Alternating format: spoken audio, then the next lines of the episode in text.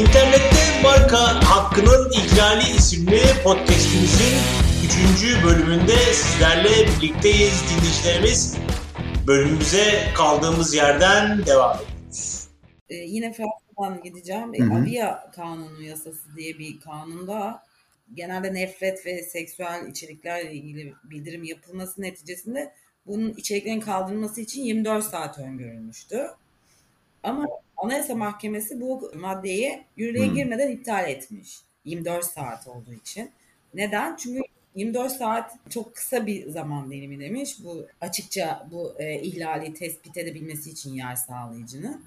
Yani 24 saati çok kısa bulduğu için iptal etmiş. Yine aynı şekilde e, şey var e, yine avya e, yasasında idari otoritelerce yer sağlayıcıdan terörist veya pedopornografik içeriklerin yayından kaldırılması için talepte bulunması halinde yer sağlayıcının bu talebi bir saatte yerine getirmesi öngörülmüş.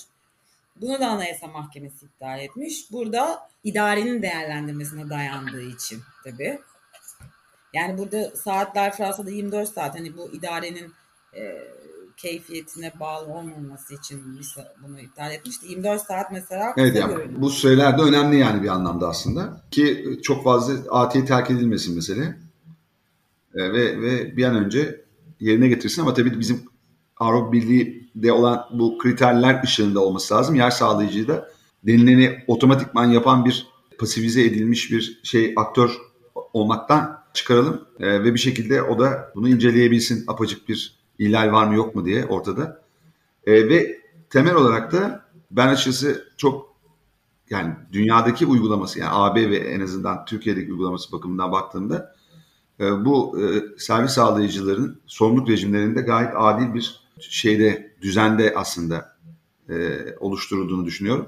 Kusursuz sorumluluk rejiminden aslında aslında e, onları kurtaran içerik sağlayıcı noktası ayrı zaten. Kurtaran bir şey, bir rejimin benimsenmesi çok doğru olmuş. Yıllarca zaten bir sürü kararla bunlar şekillendi diye düşünüyorum. Bu konuda başka bir söyleyeceğimiz yoksa eğer bence e, bu alan adları meselesine girebiliriz. Alan adları markanın en yaygın kullanıldığı internette bir alan. Mecra. Mecra değil de alan.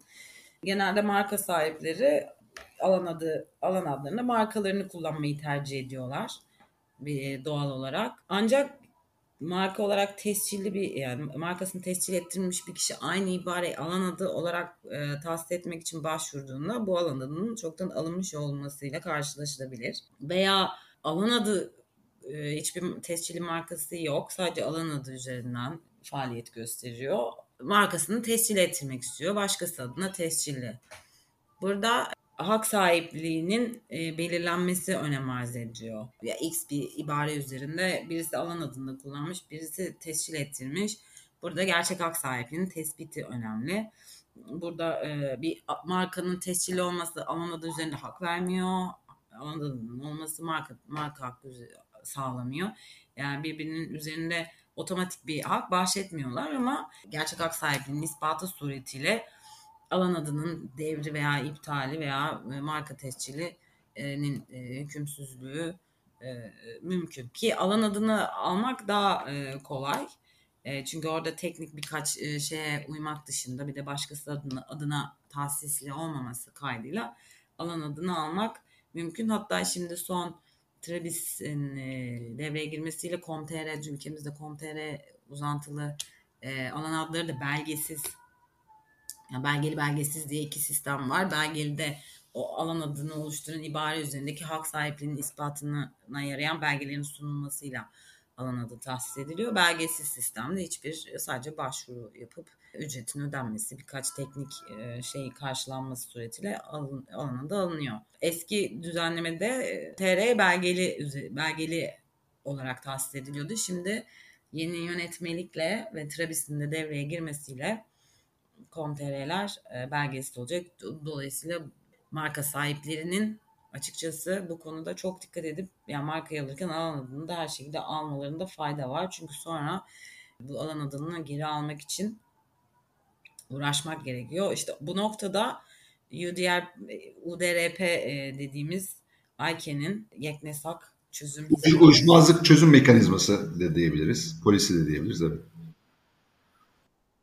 Aynen evet. Ama bu AK'nin UDRP'sine başvuru için TR uzantılı alan adları için buna başvuramıyoruz. Sadece jenerik alan adları yani .com, .net, .org gibi jenerik alan adları. TR olunca veya TR, FR, IT, UK o ülke kodlu.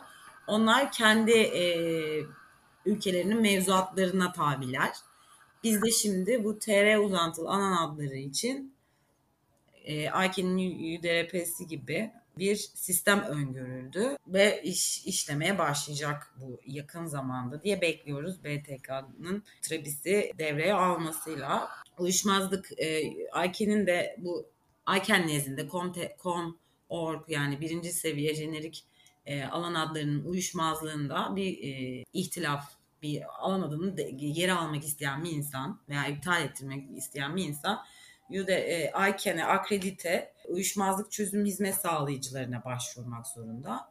Bu hizmet sağlayıcılar genel 2-3 tane kriter var. Marka benzer mi? Gerçi meşru menfaati var mı? Kötü, kötü niyet var mı? Gibi bir, birkaç kriteri inceliyor. Ona göre söz konusu mark e, alan adının ya devrini gerçekleştiriyor ya iptalini gerçekleştiriyor ya da talebi reddediyor. Bu e, basit bir e, yani dava açmaktan, mahkemelere gitmekten daha pratik bir yol.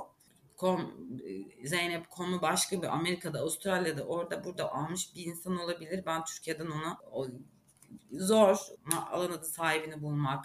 Pratikte biraz zorluk teşkil eden süreçler. Bu noktada bu IK'nin e, bu sistemi pratik bir yol e, sunuyor. Ancak onun da tabii handikapları var. Mahkemeye başvurmak mümkün. Gerek o süreç içerisinde gerek sonrasında. Tabii bu kararın iptali şeklinde değil, yargılama e, o başvurulduğu zaman oradaki karar duruyor. Yani askıya alınıyor. İptali ne karar verildiyse uygulanmıyor. Öyle bir handikapı var kendi içerisinde. Ama yani bu hani alan adlarının çok global olması artık dünyanın her bir yerinden herkesin her şeyi yapabilmesi karşısında böyle bir sistem daha pratik bir şey.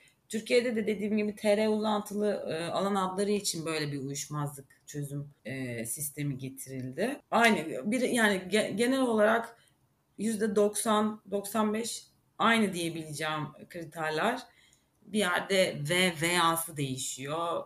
Öyle bir fark var. Bu konuda da WIPO'nun e, sayfalarca bir e, iştihat şeyi var. E, yani iştihat hem bilgi notu şeklinde hem de içinde kararların bulunduğu madde madde konu konu anlatan bu konuyla ilgilenen bir şey varsa Ayken'in sitesinden bulunabilir bulabilirler. E, somut olay incelemek yani çok detaylı detaylı her konuya değinmişler ve onlarla ilgili kararları da sıralamışlar altlarına. 300 sayfalık bir pdf şeklinde en son geçen sene güncellenmişti. Biz de şimdi bence e, bu e, Türkiye'deki sistemde oradan iştahat şeklinde emsal alabiliriz oradaki şeyleri. Onun dışında bu uyuşmazlık çözüm hizmet sağlayıcılar kurulacak Türkiye'de. Es, ilk Nisan'a kalan Nisan'da yapılan değişikliğe kadar yönetmelikte kamu kuruluşları, üniversiteler gibi e, kuruluşlar uyuşmazlık e, çözüm hizmet sağlayıcısı olabiliyordu. Sonra Nisan'da yapılan değişiklikle bu kaldırıldı göreceğiz kimler o nasıl bir sistem. E, şu an hali hazırda mesela ICANN'de dünyada 6 5 ve devamlı değişiyor bakmak lazım ama en son 6 6 tane uyuşmaz hizmet sağlayıcı vardı. Bir tanesi en başta WIPO tabii ki de en fazla e, şeyleri alan şikayet diyelim. Şikayetleri Asya'da var, Arap Arap Emirlikleri'nde var, e, Kanada'da var, bu şeyde Türkiye'de de kaç tane hizmet sağlayıcı olacak? Nasıl sistem ilerleyecek? Göreceğiz. Daha tabii burada Ayke'nin, WIPO'nun kararlarını emsal alacağız. Ee, şey buradaki takkim aslında o açıdan da daha e, hızlı bir e, prosedür. E, çok hızlı hatta sonlanıyor. E, bildiğim kadarıyla WIPO önündeki bazı hakim arkadaşlarım var. Yabancı yerli şeyde ICANN şey UDRP şeyde mekanizmasında kimlik yapan İnternet takimi hatta tam net adı e, diye e, hatırlıyorum. Ve hani çok daha pratik bizim güncel şeylerde e, uyuşmazlıklarda önümüze gelen eğer böyle bir alan adı itirafı varsa duruma göre ki genellikle karşı tarafa ulaşmak da zor oluyor. Doğru olmuyor veya neyse isimler. E, bu UDRP uyuşmazlık çözüm mekanizmasına başvurmak muhatabı da aslında bulmayı kolaylaştırabiliyor.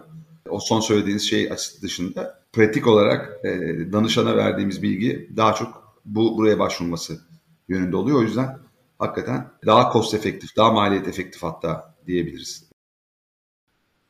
Alan adlarının devri mesela biz Türkiye'de mahkemeye başvurduğumuz zaman bir alan ihlali şeyinde devrini talep edemiyoruz.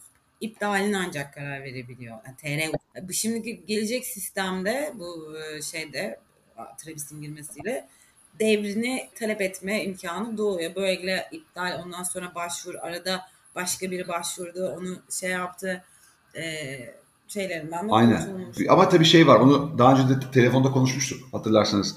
İlk gelen ilk alır şeyi devreye gireceği için artık Travis'le beraber. Orada toplum yine kendi içindeki özellikleri milletin, e, ferdin tavrını etkili olacaktır. O yüzden de e, çok isabetli olarak söylediğiniz gibi marka e, tescil başvurusunda başvurusuyla paralel olarak alan adını da alması ve hatta alan adını araştırıp markaya bakması belki de ki biz e, marka ve veri tabanı araştırmaları falan yapıyoruz marka başvuruları öncesinde. E, de stratejik e, bir yaklaşımla yapıyoruz. Bu araştırmayı yapıyoruz. E, çoğunlukla alan adına baktıklarını sonra da markayı ona göre seçtiklerini görüyoruz. Tabii markayı almamış oluyorlar çoğunlukla alan adını alıyorlar. Alan adını almadan hiç kimse ilerleyemiyor. Çünkü artık her şey online'da yürüyor. O yüzden de alan adı aslında belki de daha popüler, daha şeylerin, e, kullanıcıların daha fazla başvurdukları ve tescilini aldıkları çok da e, maliyeti düşük olduğu için e, bir şey. Ve com'la beraber com.tr'yi de beraber almak lazım mutlaka. Çünkü bir com.tr alıp da com almayanlar sonra zor durumda kalabiliyor. De tabii ki e, markada olduğu gibi e, ajanlar var her zaman alan adlarıyla ilgili olarak da. Çok ciddi paralar da kazandılar buradan. O yüzden artık bu tabii azalıyor bilinç arttıkça. Bizler de bu bilinci arttırmaya çalışıyoruz. Yani bilinç evrimine katkı sağlamaya çalışıyoruz. Sizler de bizler de hepimiz aslında bu alanda, sektörde cidden kafa yapısını değiştirmeye çalışıyoruz. Ben şöyle söyleyeceğim, e, e, bence toparladık gibi geliyor. Bayağı bir şey söyledik. Tabii bunu daha da uzatıp 10 kısma ayırabiliriz. Sadece UDRP kararlarını incelemeye kalksak bir sürü şey çıkar. E, UDRP ile ilgili zaten bizim bilişim hukuku ile ilgili 3 e, bölüm çektik. Orada UDRP şeyinden bahsedi, bahseden e, Ezgi Baklacı arkadaşım e, sağ olsun o da bayağı bir şey söyledi. Orada orada da bir bilgi şeyi var, yığını var. Ama benim eğer her şeyi konuştuğumuzu düşünüyorsak, konuda antant kalabiliyorsak benim şeyden bu konuların dışında bir sorun var. Belki dinleyenlerin, buraya kadar sabredenlerin dikkatini çekebilecek ve önemseyecekleri bir şey olabilir. Bir, bir de önemli bir tecrübe aktarımı olabilir sizin sayenizde. Şimdi siz hukukçu bir aileden geliyorsunuz. Ee, babanız benim de hocam oldu. Çok fazla açıkçası Hamdi hocadan bahsetmek istemedim. Yani bu sizin size özel yaptığımız bir şey ve bir, böyle babanın kızı olmak da kolay değil. O yüzden de hani bu size özel bir yayın. O yüzden çok oraya girmek istemiyorum. Ama başta tahmin ediyorum e, kız kardeşiniz de var. Kız kardeşiniz de siz de hukuk dışında bir alana yönelmişsiniz. Kız kardeşiniz hala öyle e, bildiğim kadarıyla. Siz daha sonra her ne oldu ise işletme lisansı ve uluslararası e, işletme yüksek lisansı yaptıktan sonra yurt dışında yıllar geçtikten sonra 2010 e, yılında galiba hukuk lisansı yapmaya karar veriyorsunuz ve tekrar Paris'e. Bu, bu nasıl oldu yani? Burada bu geçişin sebebi ne? Ee, yani bu aileden aile geleneğini bir, birimiz sürdürmeliydi. Ee, ben bunu sürdüreyim mi? Yoksa zaten içimde vardı benim bu çocukluğumdan beri vardı ama ben bir işletmeyi alayım. Hani hukuk okuyanın sonradan MBA yapması gibi. Bunu baştan bir işletmeyle başlatıp e, daha sonra hukuku yaparım şeyi mi vardı, yaklaşımım vardı. Ben çok merak ediyorum. Çünkü siz aslında iki dalı birden yani double major yapmış gibi aynı anda değil ama iki tane şey yapıyorsunuz. E, yurt dışında da Amerika'da özellikle e, bu böyle mutlaka bir lisansı şeyde yapmanız lazım. Hukuk dışında bir alanda yapmanız lazım. Daha sonra ikinci şey olarak hukuk eğitim alabiliyorsunuz. Baştan alamıyorsunuz Türkiye'de olduğu gibi. Hani o, o onlar da etkili oldu mu bilmiyorum bakış açınızda ama Bir de yurt dışına gitme sebebiniz neydi? Yurt dışına tabii imkanlar vesaire çok önemli burada ama hani Türkiye'de değil de İstanbul Üniversitesi Hukuk Fakültesi'ne değil de niye yurt dışına e, gittiğinizi de merak ediyorum. E, Frankofon eğitimi aldınız. E, bu yüzden Paris'e gitmeniz tabii çok anlaşılır. Bütün bunları merak ediyorum. Bunlar belki de bizi dinleyen gençlere çok ciddi yardımı dokunabilir. Ee, sondan başlayayım. Niye gittim? En eskisinden Fransız evet. Fransız lisesinden mezun olduğum için e, yeni kültürler, yeni e, yani öyle bir opsiyonum vardı Fransızca bildiğim için. Yani 17 yaşında, 18 yaşındaydım. O kadar çok bilinçle bir ideal uğruna diyorum. Olmadım. Sadece yeni kültürler, yeni e, yenilik için, yeni yeni şeyler öğrenmek için biraz da e, gittim. Esasen şöyle sordunuz işletme okuduktan sonra niye hukuka döndün diye. Ben aslında ilk gittiğim sene hukuka yazıldım. Yani lise son mezun oldum. Fransa'ya gittim. Hukuka yazıldım. Niye yazıldım hukuka? Tabii ki de ailemin küçüklüğümden beri sorduğum ben ne iş yapayım ben şey sorardım onu hatırlıyorum. En çok para nerede kazanılır? kazanılır. Çocuk, çocuk haklı. Ve her zaman annem de babam da hangi işi en en severek yaparsan onu, o, o konuda para kazanırsın. Yani küçük, mesela kardeşimin tam aksine onun bir e, ideali vardı. Çizim yapıyordu, resim yapıyordu, iç mimar oldu. O biliyordu ne olacağını. Ben çok bilmiyordum ne olabilirim, ne olabilirim diye. Ailede de e, şey tür, bir kadın olarak Türkiye'de hukukçu olmak iyi, iyi bir şey. O, o şeyler de vardı tabii. Hiçbir zaman hukuk okuyacaksın diye bir baskı yoktu. Bu arada benim annemin babası da Ankara hukuk mezunudur. O da hukukçu. Yani iki taraftan da hukuk genlerim var. Annemin tarafından da babamın tarafından da. Ama öbür annemin babası avukat mesleğini icra etmemiş o ayrı. Dediğim gibi gittim hukuka girdim ilk sene. Ama Fransızca ve hukuk olduğu için çok zordu. Çince gibi geliyordu. Sınavlara girmedim kulak dolgunluğu olsun. Yani birinci hazırlık diye şey yapıp böyle gittim. Ama senenin sonunda ben hukuktan vazgeçiyorum işletmeye giriyorum diye bir U dönüş yaptım. Bir nedeni yok orada yani Fransızca zor gelmişti açıkçası. İlk gittiğim sene. Hukuk da zordu. İşletme her tarafa gidebilirim diye işletme şey yaptım. Sonra işletme çok da keyif alarak okudum. Üzerine master yaptım. Türkiye'ye geldim çalıştım. İstifa ettiğim bir dönem bir şirketten yine babam niye hukuk, hukuk okumuyorsun dedi bana bir hafta sonu. Cümleyle başladı. Niye hukuk okumuyorsun? Böyle kal yani artık yaşım gelmiş kaç ben bir daha başla üniversite mi okuyacağım? Burada ÖYS, ÖSS neyse o zamanki adı girmek biraz mümkün değil. Daha baştan sınavlar hazırlamak. Bakalorya eşitliğim olduğu için direkt Fransa'da tekrar başvuruyla üniversiteye girebiliyordum. Öyle biraz şey oldu yani hayat böyle bir yönlendirdi beni. Ben de akışta böyle gittim öyle. Ama şu an verdiğim kararları hayatımda verdiğim en doğru ve en şey karar olduğunu çok ideal ürün olmasa da dediğim gibi yani bilinçli arada işletmede gördüğüm işletme işte Fransa'da okudum her dönem iki, iki hukuk dersim vardı.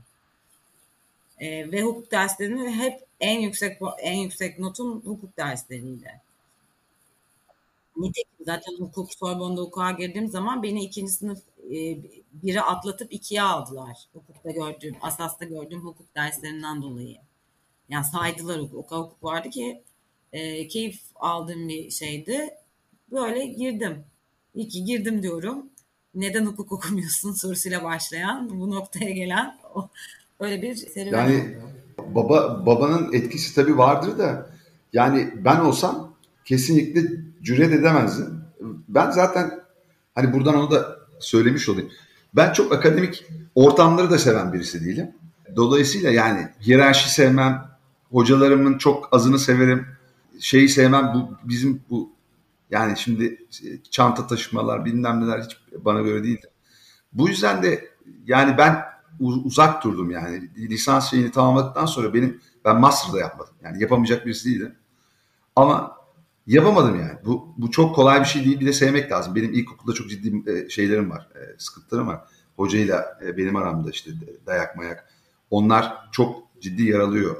Eğitim şeyini de azaltıyor. Ben yine fena yapmadım yani. Bu fakültesi bitirebildim buna rağmen ama temelde harika bir şey yapmışsınız. Yani, ben mesela kızıma da Bunu örnek göstereceğim. Tabii ilginç olan bir yanı da şu. Fatih de eminim açtı mikrofonu. O da bir sürü şey söyleyebilir bununla ilgili. Yani şu da ilgimi çekti. Bunu açık yürekli söylemiş olmanız özellikle. Yani çok net, çok bilinçli kararlar almadım dediniz. Halbuki ortada çok bilinçli karar alabileceğiniz bir akademisyen babanız var. Çok ciddi bir network olan hatta bu noktada. Ve önünüz açık. Bir sürü akranıza göre o dönemde belki de. E, ve saygın e, bir şey anlamında e, özellikle. Ona rağmen bilinçsiz kararlar aldığınızı söylediniz. Yani ya hayat o noktaya yani o, o yola soktu gibi diyeyim. Yani hukuk okumam ben küçüklüğümden beri babama e, sabah 6 gece 12 klasörler koca koca kitapları okur görüyorum. Tatillerde öyle ve küçüklüğümden beri hep şey derdim. Ben bu kadar okumam, okuyamam. Okum, ne, ne, nasıl bir hayat seninki Tabii. falan derdim. Sonra geldiğim noktada şu an arkadaşlarım bana aynı şeyi söylüyor. Ama keyif aldığımı ben keyif alıyorum. Yani keyif almadan sonradan bunu keşfettim. Ben de ilkokul, ortaokul, lise hep sınıfta kal kalma noktasında giden bir öğrenciydim. Devamlı annem babam okuldaydı. Az sınıfta kalacak bu kız falan diye. Ne zaman ki üniversiteye girdim o hukukta bir sene kaldım işletmeye geçtim. Orada bir dönüm noktası oldu. Benim akademik olarak e, üniversite yani çalışkan öğrenci moduna geçtim. Çalışkan değil mi? Okumayı, araştırmayı, öğrenmeyi ö, ö, o zaman öğrendim diye düşünüyorum.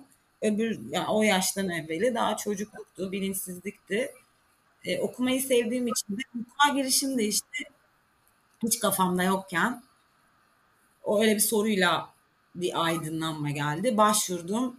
E, çok olumlu yani okulda beni şey yapsa kendileri Fransızlar söyledi arayıp Aa, sen hukuk okumuşsun işletmede bunları saydırabilirsin formu öyle doldur diye yapıcı geldiler ki Fransızlar genelde yapıcı olmaz. ee, yolum açıldı yani kendi kendiliğinden açıldı öyle başvurdum kabul geldi. Yani gibi gibi. demek ki şu, şu da çıkıyor yani ailemiz de bizi ne kadar da e, baskın e, bir şekilde bir alanda bir meslek sahibi olsa da çocukları bambaşka alanlara yönelebiliyor ve hatta da çok bilinçli kararlar da vermeyebiliyor. Ve yolda aslında bu, bu süreçte bu kararları daha bilinçli verir hale geliyor. Ve e, önemli olan da bu bence. Burada yani sizin hikayenizde hukukla başlayıp sonra işletmeye dönüp burada bilişsel esneklik de var. Çok kıymetli bir şey bu. Bizim üzerinde çok durduğumuz, kendi podcastlerimizde de çok durduğumuz bir konu bu. insanı anlatırken vesaire e, bir tutarlı olmaktan çok yani bilgisayar esneklikle değişen durumla adapte olabilen bir yapı sergilemek çok kıymetli. O yüzden de siz bunu yapabilmişsiniz. Yani arkanızda bir destek ve şey de var tabii. Yani böyle bir şey olmasaydı hukuka girmezdim. Tabii tabii Muha- muhakkak. Ya, orada, orada değil. Evet, evet orada zaten bir hukuka giriş var ondan sonra dönüş var. Orada da kendinizi tanımanız, bilmeniz vesaire süreçleri var. Ne, bir de çok büyük bir tecrübe. İşletme fakültesini bitirdikten sonra siz siz yani yüksek lisansı yaptıktan sonra Türkiye'ye gelip çalışıyorsunuz yani. Pazarlama sektöründe vesaire. Yani aslında çok daha geniş bir perspektiften çok boyutlu bakabilen bir şeye kavuşuyorsunuz. Bizim hukukta da sosyal diğer sosyal bilimler ne kadar çok gerekli olsa da psikoloji, felsefe, e, e, sosyoloji, antropoloji bilmem ne, e, mantık vesaire e, bence iş, işletme yani hayatın e, iş idaresi ve yönetimi de çok önemli. Çünkü büyük bürosu var ortada ve bunun yönetilmesi lazım. Ve hatta burada bambaşka e, boyutlar katmak lazım yıllar geçtikçe. Bu öngörülere sahip olmayı da sağlıyor. Dolayısıyla aslında e, biz hukukçuların belki de Türkiye'de de Amerika'daki gibi ilk önce başka bir alanda e, eğitim aldıktan sonra hukuk fakültesine e, girmesi çok daha doğrudur. Bir, bir, çok ciddi bir olgunluk gerektiriyor. Zaten sizin Fransa'da Fransızca çok ağır olmasının ötesinde bence. Ağır geliyor demeniz çok kıymetli. Çünkü bize de çok ağır geldi ve ne yazık ki Roma hukuk gibi bir dersi ve hukuk felsefesi gibi bir dersi ben o döneme kadar gerçekten çok kitap okuyan bir e, e, insan değildim.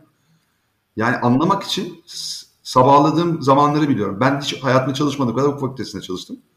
Ve orada çok zorlandığımı gördüm. Yani sizin yönteminiz o dönemde çok bilinçli olmasa dahi aslında size hayatınızı kurtarmış. Yani mesleği daha çok sevmenize de yardımcı olmuş olabilir.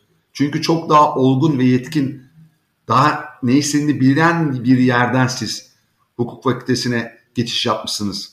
Ve bu çoğu Türk'ün yani yapmadığı, yapmasını için olanak bulamadığı çünkü sistem böyle değil e, veya imkanları yok yurt dışına gidemediği için sahip olamadığı bir şey ve bu çok kıymetli yani. Bu bunu bence sizin e, fevkalade yoğun bir şekilde yaymanız ve anlatmanız lazım.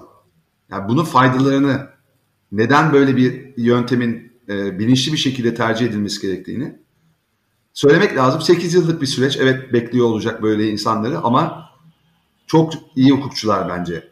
Çok daha e, donanımlı hukukçular bence gelecek. Çok daha olgunlaşmış, daha yetişkin, daha birey olabilmiş hukukçular olacak. Ve sürüsüne bereket hukukçu da olmayacak belki de. Belki de bu sistemi değiştirmeye çalışmak da lazım. Bilmiyorum. Neyse benim söyleyeceklerim aşağı yukarı bunlar. Ben Fatih'cime de söz vermek istiyorum. Onu da çok e, konuşarak beklettim. Kendi adıma söylüyorum. O da bence kıymetli şeyler söyler bu anlamda. Yani hep bir özelliğimiz var bizim. Yani Önder'le e, katıldığımız toplantılarda Önder genelde benim kafamda olan şeyleri bizzat kendi söyler. Burada da öyle oldu.